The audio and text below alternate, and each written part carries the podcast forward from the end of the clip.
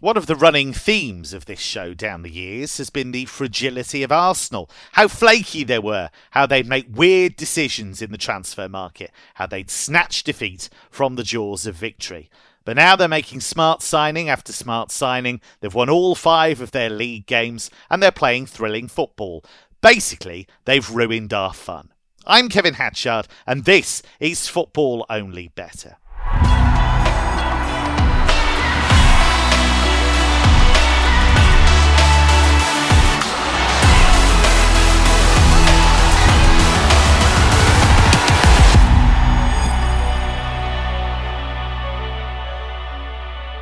Just as it seems I can't be mean about Arsenal anymore, nor can my vice captain Mark O'Hare. Mark, I know there are certain figures in the media who think Arsenal shouldn't be celebrating just yet, but let's be honest, there's a lot to like about the Gunners at the moment. Yes, there is. Um, and I think this weekend is going to be quite revealing, really, because it's probably their first proper test of the season. And that's not saying a huge amount because Man United have obviously had their own issues. But the fact that Arsenal go into this with a 100% record, they've started so strongly, have made a couple of mistakes defensively, which have almost cost them in matches. Uh, Fulham and Aston Villa in the last two at the Emirates, but they were miles better than Fulham for the most part, and also against Aston Villa too. So, um, you know, small blotches really on what's otherwise been a, a, very impressive start. I know they weren't didn't put in a 90 minute performance against Palace on the opening day, but I think you can allow that for for teams on their opening match of this campaign. So, yeah, I mean, the only issues really for Arsenal right now coming into the weekend is potential injuries. Um, Odegaard went off against Villa. Um, Arteta reckons he's going to be okay for the weekend. We know Partey is is definitely out. Zinchenko is a doubt, um, and we know that Ramsdale is also a doubt after picking up a bit of a knock in midweek too. So it's one of those. I think I'd want to check the team news before I get involved and really sort of invest my faith in Arsenal. But the market has already got them well on side. They're favourites at Old Trafford, which is quite surprising. I felt and they got the rest advantage um, playing on Wednesday. United having to play on Thursday night as well. So yeah, the market rates Arsenal as a better team. Um, but um, yeah, I, I'm not sure whether I'm willing yet to trust them going away to Man United and getting something. This is typically where Arsenal tend to, to fall down in previous years. Uh, when the hype is high and they go to big teams with big expectations. Their record against the top six isn't very flattering under Arteta home and away, 15 defeats from 29. If you look at just away games, it's four wins, two draws, and eight defeats. They did win away at Chelsea in the last two campaigns. They did win at Old Trafford back in 2020 21, but they did lose 3 2 last season when they went, went there with a reasonable amount of optimism that they could get something. So, um, yeah, I'm just kind of reserve, reserving judgment a little bit on terms of where I see them going into this weekend. Um, I expect it to be quite a fun game, quite an open game. I know Arsenal have been a lot more secure with the centre halves they've got there now, but as I say, Partey missing is a is a big loss.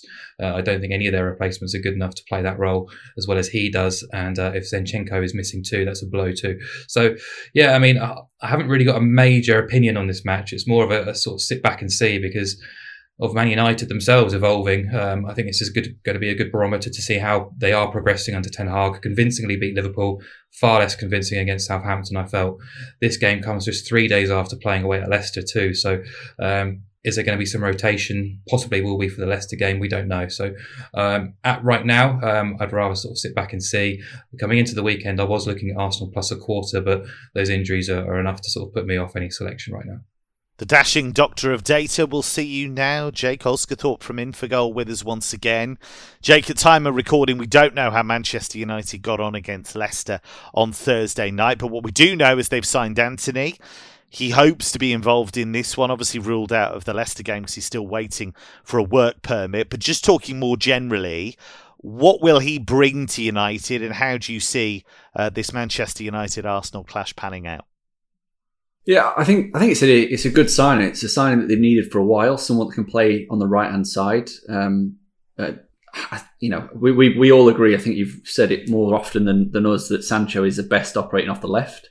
Yeah. And ultimately, he hasn't really been given that opportunity since he joined Manchester United. That's been a, slot for, for Marcus Rashford.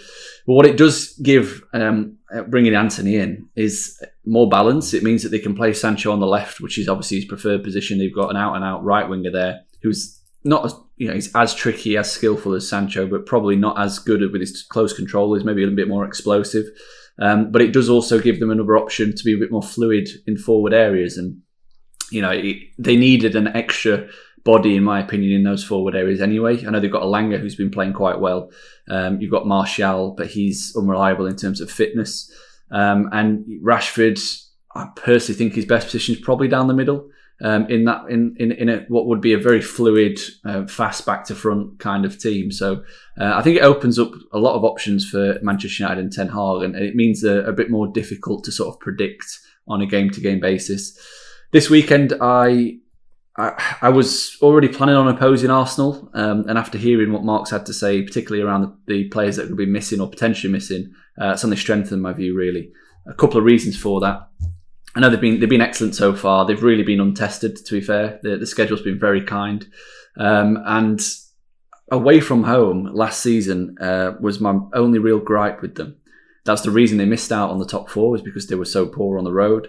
Uh, at home, they've been sensational for you know, going on 23, 24 games now under Mikel Arteta.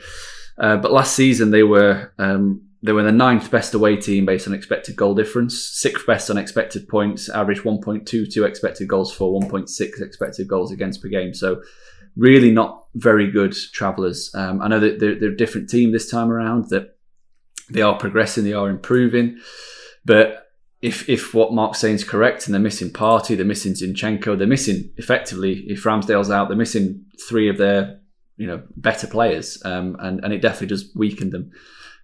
The other thing to factor in is I know that they've gone away at Crystal Palace and won, they've gone away at Bournemouth and won, but for a team that's chasing the top four, you kind of expect them to win those games. Um, uh, you know, I was impressed with the, the, the way in which they played against Bournemouth and, and, the control in which they showed. They're a bit ragged against Crystal Palace uh, after taking a one goal lead, managing to hang on. Um, and you know, th- those two games in particular, I don't think we can tell take much from them heading into this match. Um, what we can say is that they didn't really create as many good chances as what perhaps we would have expected. Just 1.49 xG against Palace, 1.69 against Bournemouth. Um, you know, so maybe a little bit of uh, of room to work there. And, and their away form last season against the Big Six was um, shocking. Uh, I think fair to say Arteta got out coached. Probably well in in four of the six, uh, four of the five. Sorry. Um, I think Michael Carrick did a number on him when, when he was Manchester United manager uh, back Remember that Christmas time, yeah, um, in that three two win. But yeah, it, four four defeats and one victory. Um, 5 0, 3 0, 4 0, and 3 2 with the defeat. So they weren't even close in, in three of the matches. And um, and yeah, if, if if those players are missing, then I definitely would not be looking at Arsenal. Um, and I think Manchester United, with a plus naught on the Asian handicap, so draw no bet, around 2.07 that looked like a really a really good um, bet for me. And i think the other you know I, I, do i respect arteta but i think ten hag's a better coach than him. And i think in a game on a head-to-head basis in one one-off game i think i think ten hag would be able to plan a game plan better than arteta to beat him. Um, in which case that's another big plus in the in the manchester united corner as is Casemiro will probably be coming in for this. Um, he'll have adapted a little bit. He's had a, week or two, and that again only strengthens my opinion that Manchester United will be a very tough beat for Arsenal. So um, I'm not backing United to win. I think this could easily end up in a draw, and I think Arsenal will probably take a draw. Um, but just siding with our with Man United at the prices, I think it, it makes sense. I love that we started this show by saying we can't be negative about Arsenal anymore. Of course, we can. Somehow managed it. Uh, trader, tipster, and suave raconteur Emmett O'Keefe is with us once again. Emmett, this is the big challenge for Arsenal, isn't it? For all of the reasons the guys have outlined, it's making that. I have no problem with them celebrating what they've done so far because I think they've made a brilliant start to the season. And if we can't celebrate wins, what are we all doing here in the first place? But I guess the real test is this type of game. Go to Old Trafford, go to Anfield, go to the Etihad, all of that stuff. Absolutely. I think uh, yeah, Jake's kind of outlined the statistics there of why this is kind of Man United are kind of likely probably finish fifth, fifth, probably sixth or seventh this season, but it's still a kind of a massive kind of psychological hurdle for Arsenal to climb.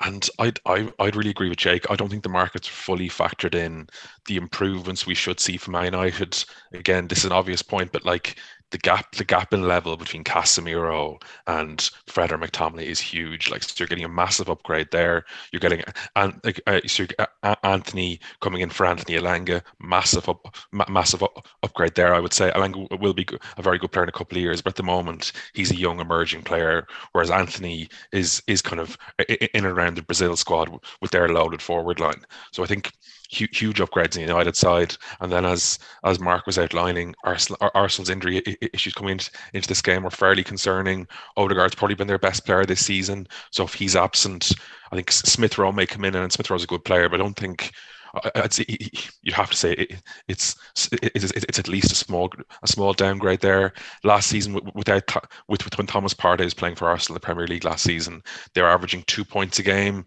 so kind of really solid kind of Champions League form. And without him, was closer kind of one point four points a game. So you're moving into kind of mid table eighth or ninth, eighth or ninth form territory.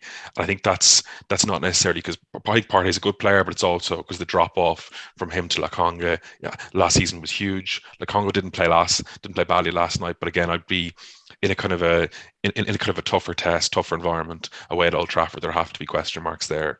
So for for all those factors, I think there's there's probably a bit of juice in the Man United price, and I'd expect them to be favourites on the draw to bet market going into the weekend, uh, where they're where they're currently odds against.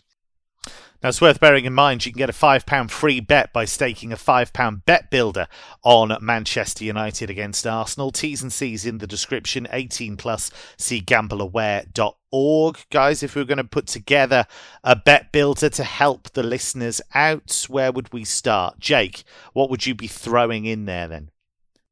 Um, Casemiro to be carded. I think if he if he starts, I can see Manchester United dominating territory in the ball and Arsenal trying to counter attack, and I, I, could see him maybe just pulling someone down.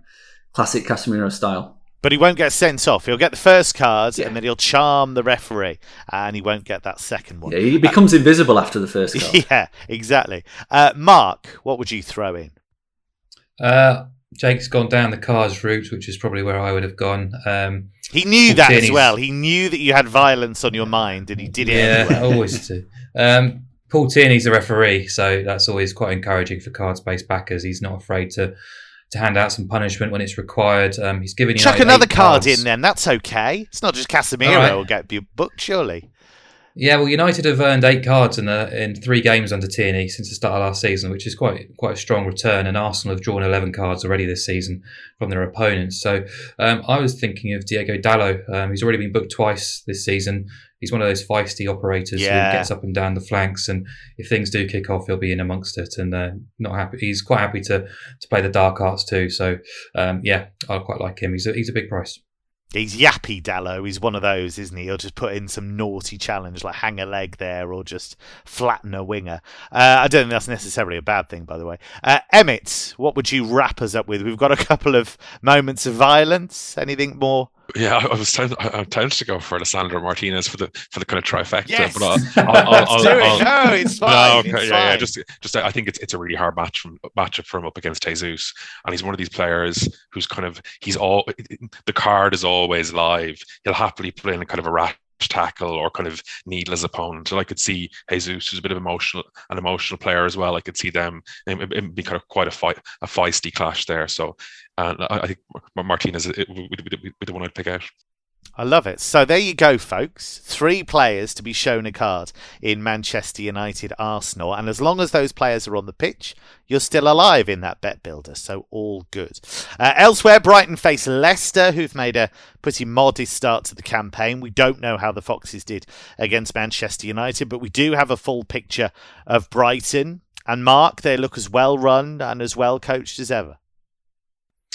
Yeah, um, a very strong start. I know that was ended by Fulham in midweek, and they were probably well beaten in that game. But um, you know, they hogged the ball for the most part and were done on the counter attack, and that was a very rare away defeat. But uh, back at the Amex now, and um, whilst they beat Leeds there last week, they weren't they gave away opportunities. It was a bit more helter skelter than the 1 0 suggested, and that's not normally Brighton's way. Uh, dominated large parts of it, created a decent XG figure, but they did concede to as well. So, yeah, it was pretty wild in that sense. And um, I have a feeling the meeting against Leicester could follow sort of a similar route, really, because we know what Leicester are like. Um, they're more open and expansive than most teams in the Premier League because they just can't defend. And if you look at the matches against Brighton last season, they ended 2 1 and 1 1.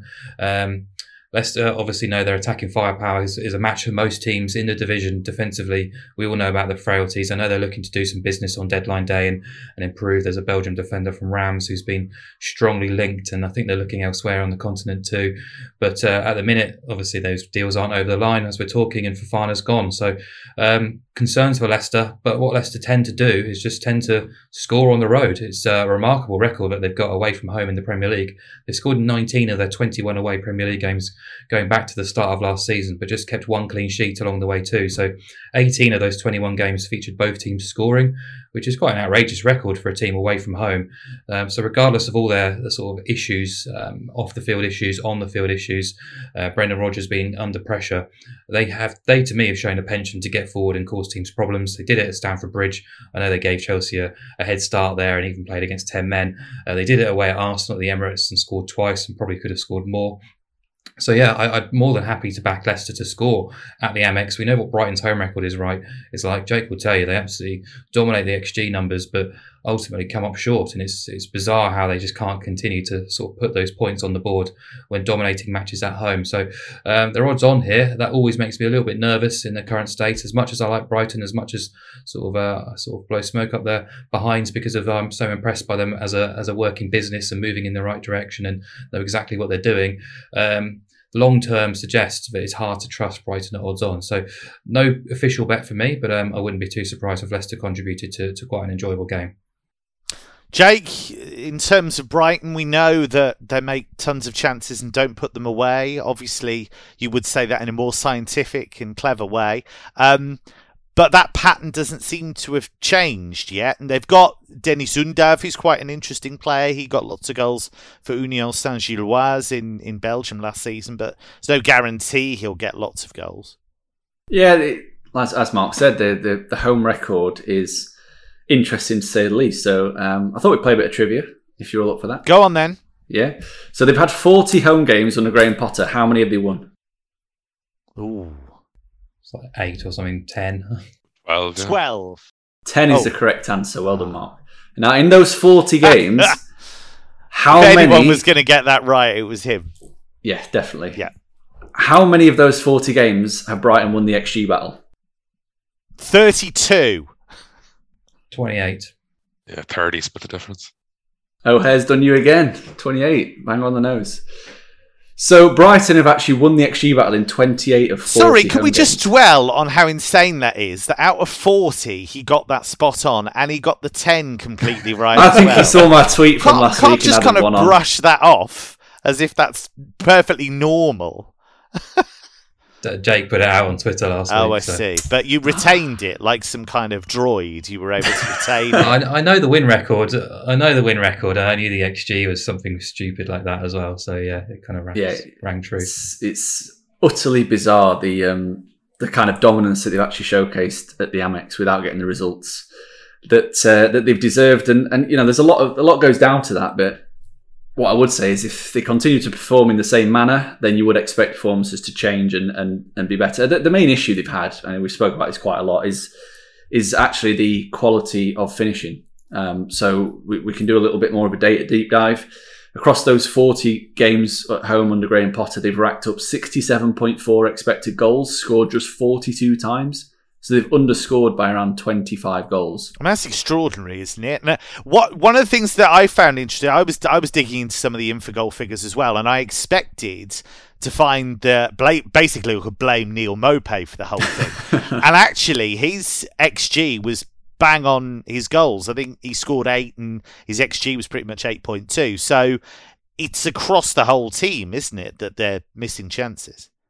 Absolutely, yeah. They they as a team, they are a team in general who share the goals around and the chances around because they're so fluid in the formation, and um, and ultimately that leads to players who perhaps haven't got the same finishing ability getting on the end of good chances.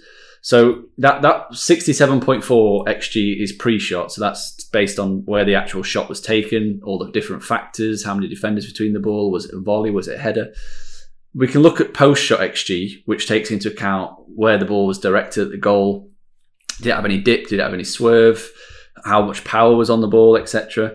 Um, and then it starts to become a bit understandable as to why they've had such an underperformance based on the pre-shot XG, because the post-shot XG is actually 41.3. So they've effectively turned their pre-shot XG, with chances equating to 67 expected goals, into a post-shot XG, which equates to 41.3, which highlights really bad finishing ability across the board. So that just sort of hammers home the fact that they need to sign a clinical finisher, or they need someone to step up and become the guy who will take chances um, and and place the ball in, you know, the running through one on one, find the corner rather than hitting it more or less in the middle of the goal. So just to underline what you've said, then basically, say you've got a striker that the ball drops them ten yards out, that you would calculate that and, and say there's no defenders, it's just them and the keeper. You calculate that as a really good chance. But if they then screw the damn thing miles over the bar, then that figure drops to what you're talking about effectively. Yeah, well, that's one of the things. If if the shot doesn't happen to be on target, then the pre the post shot expected goal will be zero because it only takes into account the on target shots. Right. Okay. So that highlights that the the bad finishing are missing the target with the shots when they get through on goal, which we've seen quite a lot of, or when they get through into good positions, they're not being as accurate with the finishes um, as as perhaps other teams. So an, an example of a, of a, team and a player who is extremely clinical will be Harry Kane. So he consistently overperforms his pre-shot XG. So if his pre-shot XG was maybe 15, he might score 20, 21 goals. That might look like a disconnect. but When you look at his post-shot XG, which takes into account the actual placement on his finishing, the power on his shots, um, then you start to sort of see that gap bridged a little bit more. So this pre his post shot XG actually mirrors his actual goals, which highlights that he's a very good finisher. And it means that when he gets into good scoring chances, he puts the ball in a position in the goal that makes it more difficult for the goalkeeper to save than the average player would. Um, and that's something that Brighton don't do. And, and, you know, we've seen that in the two home games against Newcastle and, and Leeds so far this season. I mean, Solly March running through one on one against Leeds. He's hit the ball straight at the goalkeeper if he puts that either side, the a he scores and b yeah. the post shot xG increases because he's hit a corner of the net. Um, and you know the, the other thing that I think is really interesting that this factors in is both the pre shot and the post shot xG factors in the strength of, of foot. So player like Solly March, the ball's on his left foot, um, it's his preferred foot. The post shot, the pre shot xG is actually going to be higher than if it was on his right foot. And again, that just adds an extra level to the players like Heung-min Son, who are so good with both feet that they can elevate themselves on this this pre and post shot XG model because they are so good and so clinical with both feet. Um, but yeah, obviously Brighton can't go and sign Heung-min Son. That is not going to happen. It's not in their A budget and as B, charming their, as Graham system. Potter is. I think that'd yeah, be a tough stretch. It, it, it definitely would be, uh, but that is something that they need to sort. And um, you know, uh, Welbeck's doing a fine job at the moment. I think he he's getting on the end of chances. He's scoring at a, a rate that we would expect. Um, but he gives you a lot of different stuff, though, doesn't he? Really, he's not he pure goal scorer. He does, um, and and the the influence of Pascal Gross into getting into those more advanced areas, I don't think that's. Uh, I think that's by design. I don't think that's by chance. I think Potter's identified him as being a really gifted technical player. Hence, he's on all the set pieces, etc. Who, when he's in a goal scoring position, will probably have a better chance of scoring, or will put the ball in a better position in the goal to have a better chance of it going in than majority of the squad. So I don't think it's a surprise that he's finding himself in those more advanced positions. Um, but yeah, if that's something that they can sort, then this Brighton team are, are, are, for real because through five games this season, their expected goal difference per game is at 0.8. So plus 0.8, that that's basically the the measure of how dominant they are on a game to game basis. So they, they're basically 0.8 expected goals better than their opponents on average through the first five matches. Uh, Leicester, on the other hand, obviously recording this before they play Manchester United, they they look um, a real mess defensively. In particular, they've shipped over one 1.8. One, nearly 1.9 expected goals against per game since the start of last season. Away from home, that's even higher. Um, seven clean sheets in 42 since the start of last season. They've conceded two or more goals in 23 of those 42 matches, which is 55%. Um, so yeah, if Brighton can find the shooting boots, they're going to get the chances. That, that, that's without a shadow of a doubt. They will create the chances against this leaky Leicester backline. It's just whether they can take them. Uh, and I, am more than happy at the price to trust them um, and back Brighton to win at 1.95. what I loved about that is that when you were reading out those figures, Emmett shook his head like an angry teacher. Uh, he looked genuinely quite annoyed about that. Um, Emmett, regardless of what Leicester have done against United, whether they might have got some stirring win, who knows? But it still feels like a club that's suffering from inertia because you know the owners simply don't have the same level of funds that they had. There are obviously very good reasons for that. They've spent a lot on the Seagrave training facility, so that's a good thing. They've they've concentrated on infrastructure, you know, improving the stadium, all of that stuff. But you've got key some key players who've moved on, some key players that wanted to go and haven't been able to go. So it's kind of a weird situation for Brendan Rodgers, and he's won the FA Cup, won the Community Shield, finished fifth in back-to-back seasons. What more can he really do with this club?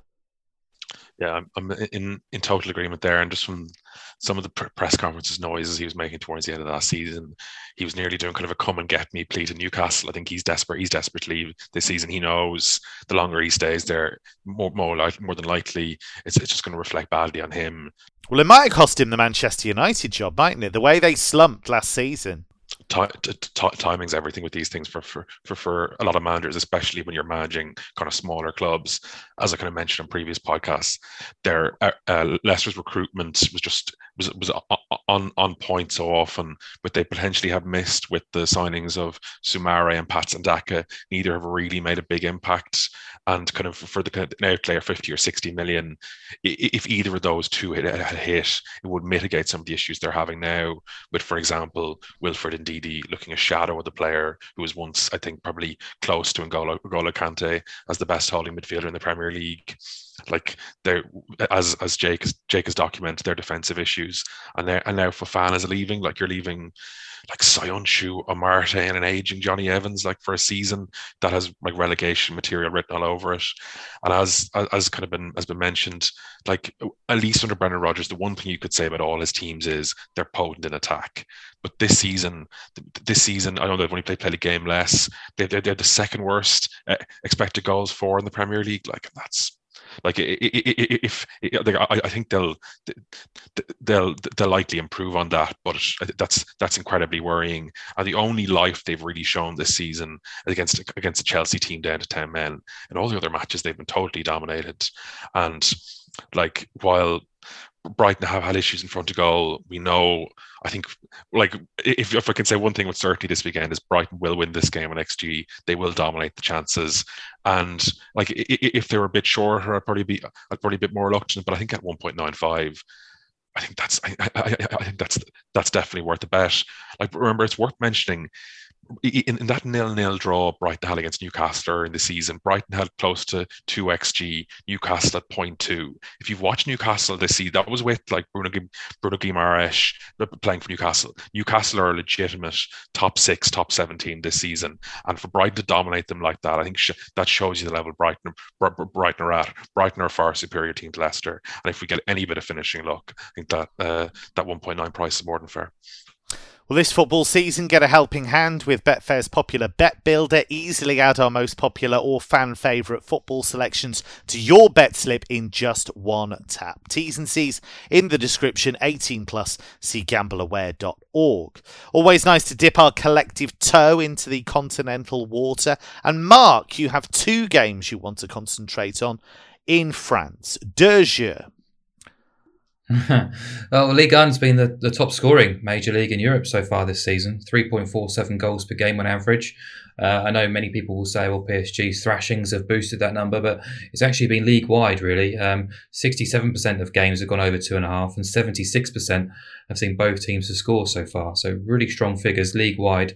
Um, and I don't think that's been completely factored into the early market prices. So, there's still a bit of opportunity to kind of get goals on side in games where you feel there might be plenty of entertainment. I know red cards have contributed significantly in France so far this season, but um, there's a couple of options this weekend. I really like the focus on the Reims versus Lens game on Sunday afternoon.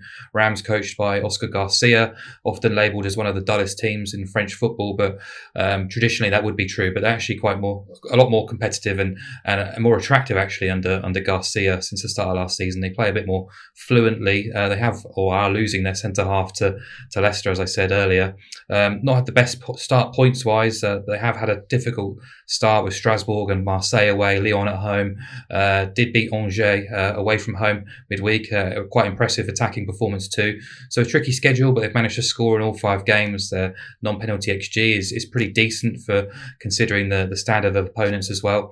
But both teams to score has also copped in all five matches too. So without their best centre half, a home record which is quite uninspiring actually, just five home wins since the start of last season. But they have scored in 15 of 21 home games and kept just six clean sheets.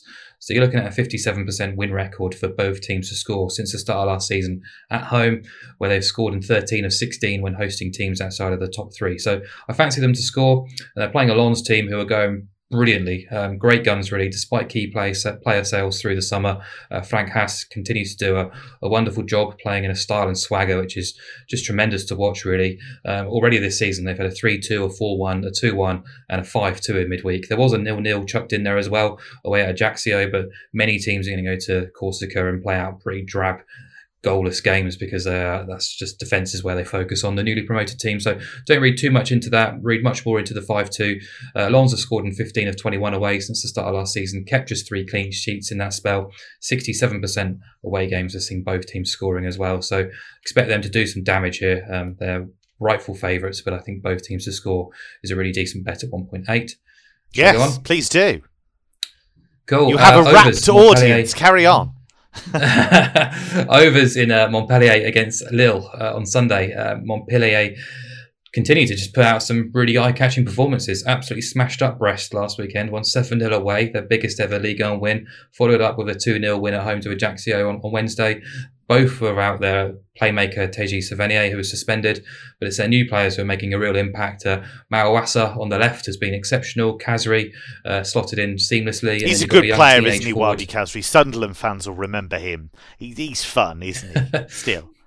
He is. He, had a terrible spell in the Premier League, but um, yeah, in terms of what he's done for Saint Etienne since he's come back into the league, earned that move to Montpellier since they got relegated. Yeah, he's he's terrific. When he's on it, he's really really good. And they uh, he's supplementing a, a teenage forward, uh, Elye Wahi, um, I think is the way to pronounce his name. He's earning rave reviews.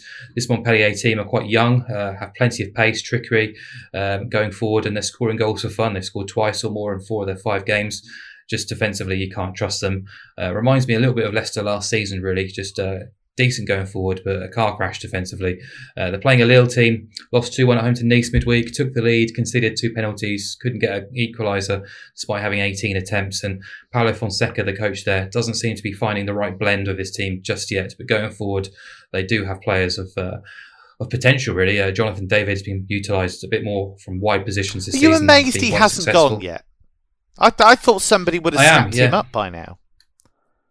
I am, yeah. He's he's probably one of the last Lille players to still be there of, of real uh, potential who can ma- make a massive impact with one of the bigger teams across Europe. You, you talk about teams and potential uh, suitors. You know, Leicester would be would be suitable.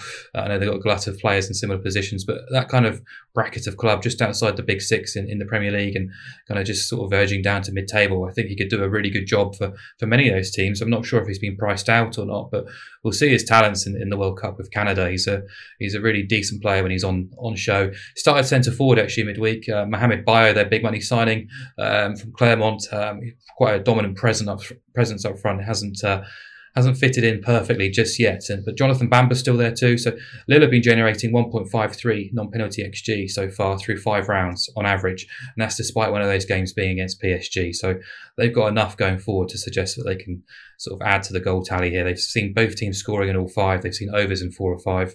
Now, both these two teams have played PSG already, so take those games out of the equation. They've played eight collective games in Ligue 1. We've seen 31 goals across those eight games, which is 3.88 per game.